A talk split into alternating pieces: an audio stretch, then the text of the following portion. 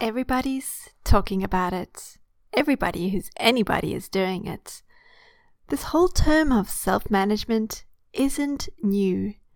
And yet, it is the biggest buzzword coming out of, well, new ways of working. And it means so much more.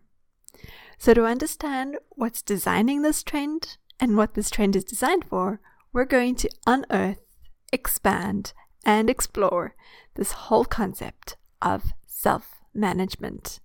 Lean on in.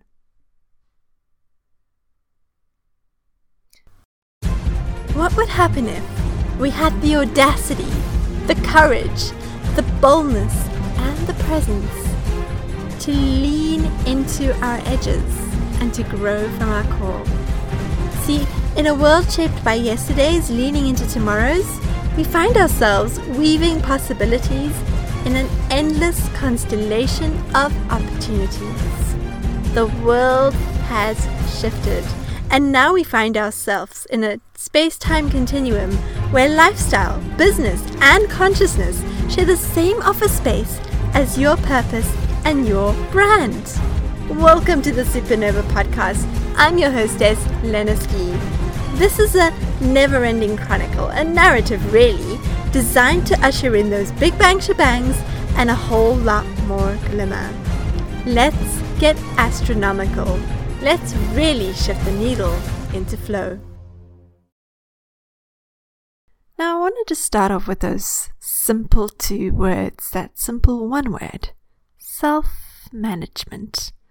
And I want you to drop the Wikipedia definition, drop the latest book that you've been reading, and just look at the inheritance of this word. Look at what's obvious. I love looking at what's obvious and how we often miss what the equation is all really about. So, if we look at self management right there as it is, looking back at us, what we really see is the ability to manage ourselves, right? That's inherently the soul, the blueprint, the zeitgeist of what it really means to be in self management. And when we look at it from that perspective and that paradigm, we realize it isn't a new concept. It's made more apparent and made more obvious and more welcome into the conversation with the rise of conversations of mental health, for example, and how we need to self regulate our thoughts and our feelings and our belief structures and all our inherent ways of bumping up against reality and that whole lexicon that comes with it. But it really, really, truly isn't new. Because if we think of any personal development work, any psychological process that's out there, any life coaching that happens, it's already inherently brought into the conversation. How do you manage yourself in relationship to this thing that you're moving through? So it's it's right there. It's been around since the beginning of time, literally. It really has been both a survival skill, um, an intuitive skill, a raw skill that we all have, and something that we don't use, or we throw away, or we discard, and we forget. And then we see it under these new models of orientation. And then we rush to these models, which are great and have value, thinking we've discovered the philosopher's stone, when all we really needed to do was look within. And by the philosopher's stone, I guess I'm really talking about the word agile. But before we get into any textbook definitions and the models and the realities and the programming of all of that, I want to just come back to again what's inherent and obvious and available in that word. Agile, in its simplest connotation, is the ability to be adaptive, right? So it doesn't matter whether you scrum or not scrum. It doesn't matter whether your meetings are stand up or not stand up. It doesn't matter if you're in your PJs or if you're not in your PJs. How versed in care based Zoom sessions you are or or whether you find your Zoom sessions to be aggressive and catapulting some sort of KPI that needs to be chased and hunted down and and squeeze the very life out of. The truth is we are all agile. We are all adaptive. We all own this orientation. It's again, it's it's fundamental.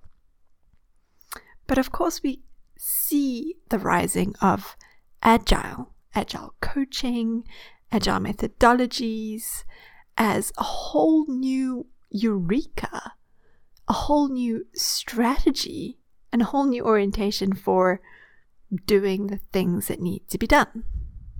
And sometimes it does take a classic spin on an old idea to allow us to see it in its true value. And maybe this is what this podcast might do. Maybe it'll shed a different light and tonality on self management, this trend, what it's designed for, and what it's trying to create.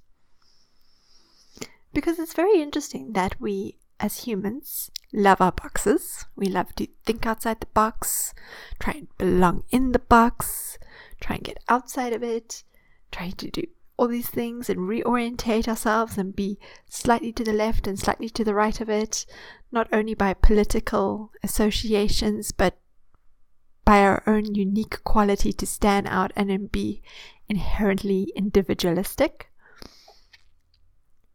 But we also look at structures and we also often think that systems and strategies are structures when they're actually truly not. Over the last specifically year, but it really feels like three if I actually really go back to when I started this first conversation, I've been meeting a lot of agile coaches through the great and amazing work with WebEx and running roundtables and implementation sessions there. And I was always curious like, really? what does an agile coach do that I don't do? Because in a way, I do coach with agility. I do help clients pivot and find flow and do these different things because I wasn't thinking about a blueprint design pictorial way of doing things. And it's so interesting when I do chat to these agile coaches, and this is my experience, maybe not yours but very often, majority, if not all, have told me that, to be honest, they don't feel like they've earned the title of being a coach.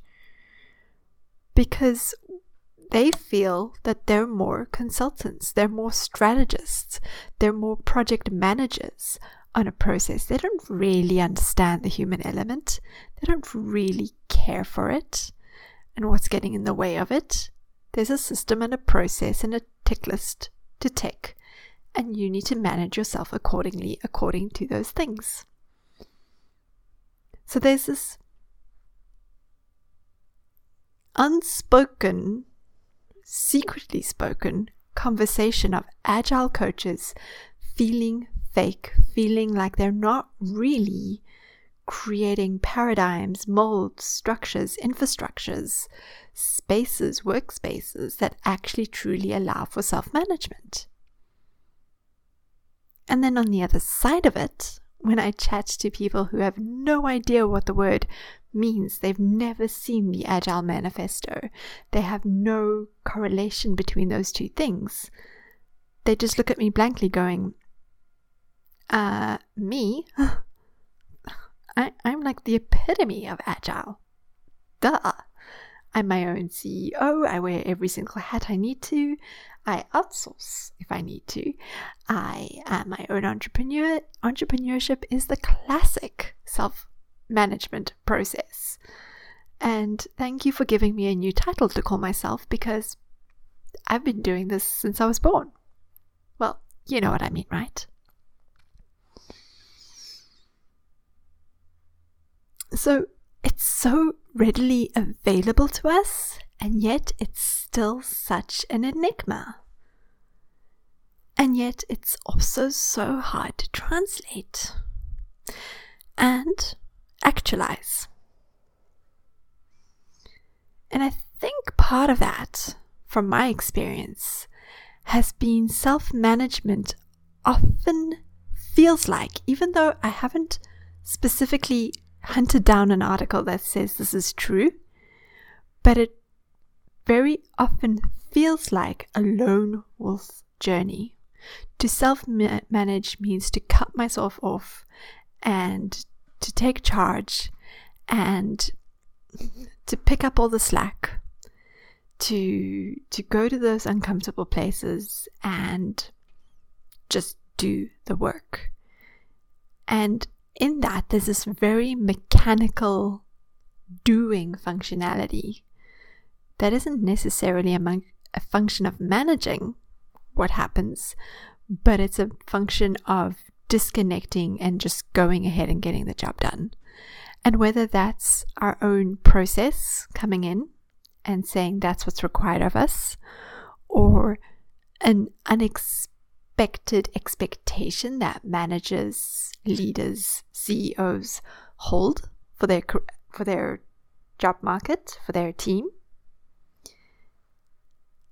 It kind of gets embedded into the culture and then it becomes tainted and then I see a lot of people rolling their eyes at self management as, oh, it just means more work. It just means more hardness and hardship and all the things I don't want in my career, all the things I don't want in my job title, all the things I'm already having to face and don't want to necessarily have to give more time and attention to because they're already draining me of so many things. Which brings me to this point that if we're really designing to, to and with and from and in integrity, we realize that self management is so much deeper than the skin dip conversations that we can get so easily lost in. So, I'm actually going to separate this podcast out and I'm going to have a full podcast just on talking about agile and that whole space because it really is its own conversation with its own models and methodologies, and of course, the Agile Manifesto. But what I do want to bring in as a shortcut into this podcast is why did Agile even come to be? And it's interesting because Agile came about as a response to a production system and a management style that was very top heavy. For those of you not in the know, there's this methodology called waterfall, which, in my terms, translated and very oversimplified back to essence, that's what I'm doing, is you do task one, which has a sub series of tasks like 1.1, 1.2, 1.3, 1.4.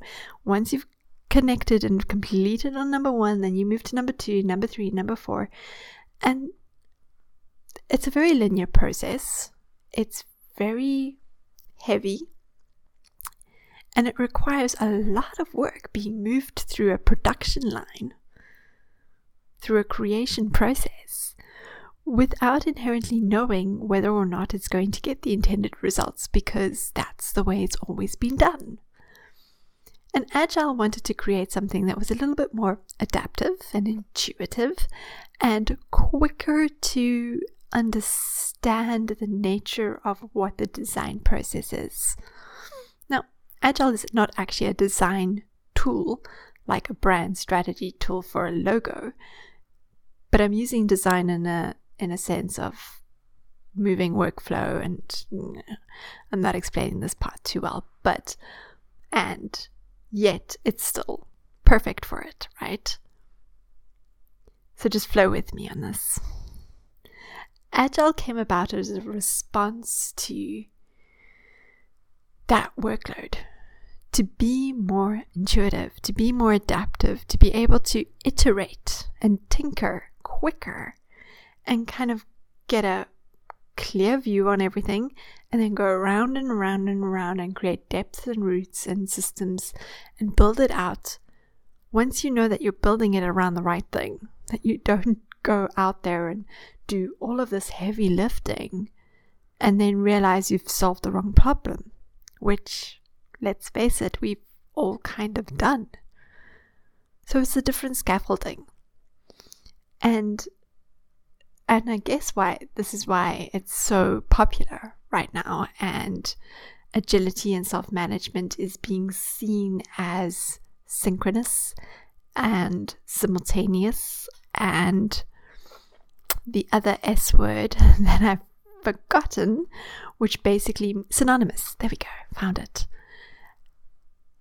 when it may not be the be all and end all definition of it. So, if you want to hear more about Scrum, where it came from, what it's doing in the world, how it can aid and abet things, what's its role in your organization, because you're clearly doing it anyway, you just maybe haven't internalized the methodology, but also to kind of separate out the obvious as well we're going to have another conversation about that. And if you are an agile coach, if you are a scrum master, if you've got that black hat in all things that, I'd love to chat to you. We could maybe even do a round panel conversation and really unpack agility in a whole new lexicon, in a whole new way. So reach out to me at lenaski.com or through the appropriate social media channels, or even send me a voice note on anchor.fm forward slash the Supernova podcast. I think I got that right this time. So, in closing, what do we know about self management?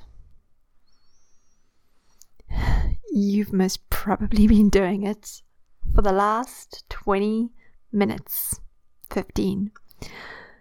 You've been on this journey listening to a podcast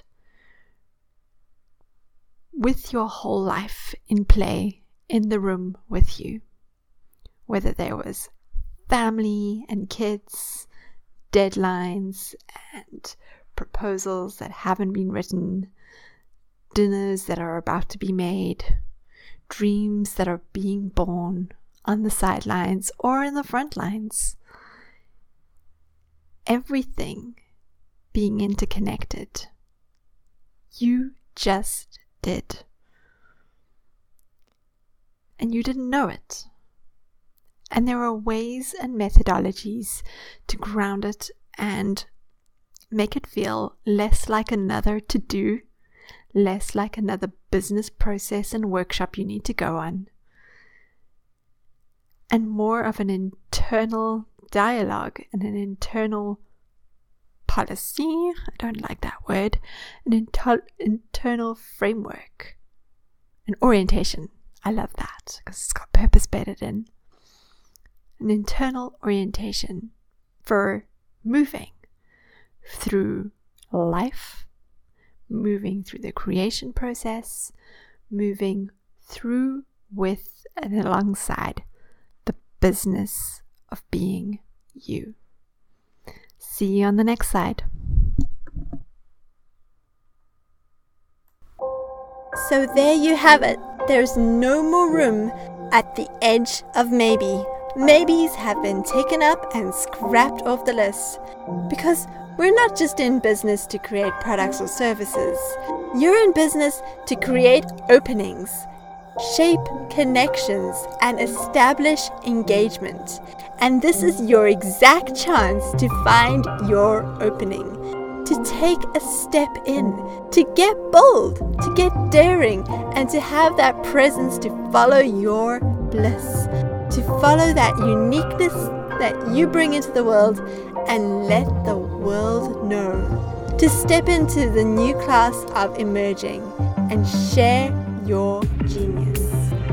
This has been Lena Ski for the Supernova podcast. If you enjoyed this conversation or you want to find out more, head on over to my personal site, which is lenaski.com. Or if you're ready to get a little bit more moonshot, if you're ready to get a whole lot more magnetic, exponential, evolutionary, and intuitively design the business, the products, the services, and the talents that you are here to deliver to this world, you're gonna love theglobalmovementsummit.com. See you there.